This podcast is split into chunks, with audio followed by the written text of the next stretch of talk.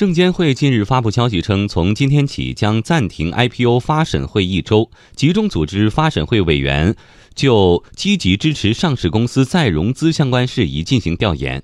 业内分析人士认为，此举并不代表 IPO 有暂停迹象，不过合理安排 IPO 节奏和规模，体现出监管层呵护市场、稳定信心的用意。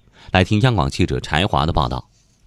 证监会官网日前发布消息显示，为提高资本市场服务实体经济的能力，按照既定的工作计划，未来一周，证监会拟集中组织发审委委员就积极支持上市公司再融资相关事宜开展调研，没有 IPO 发审会安排。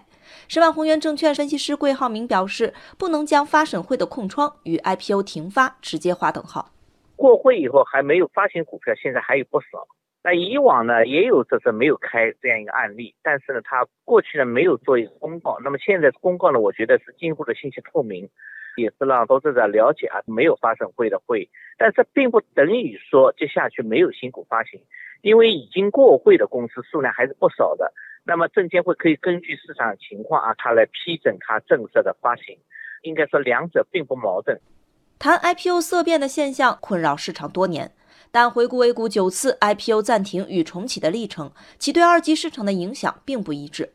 中信证券相关研究表明，IPO 暂停期间，市场有过大涨，也有过下跌。IPO 重启之后，短期内呈现震荡走势，但重启一年内大概率上涨。不过，周五晚间，证监会同时发布消息称，核准两家企业的首发申请，合计募集资金规模不超过九亿元。桂浩明认为，监管层合理安排 IPO 节奏和规模的行动，体现出呵护市场、稳定信心的用意。要活跃市场，并不是一定要牺牲要暂停 IPO。不过呢，我们也注意到一个细节，也就是前几周的 IPO 的规模相对比较大，但这一次呢，批准了两家公司发行，但总的筹资额大概只有九个亿，应该说是比较少的。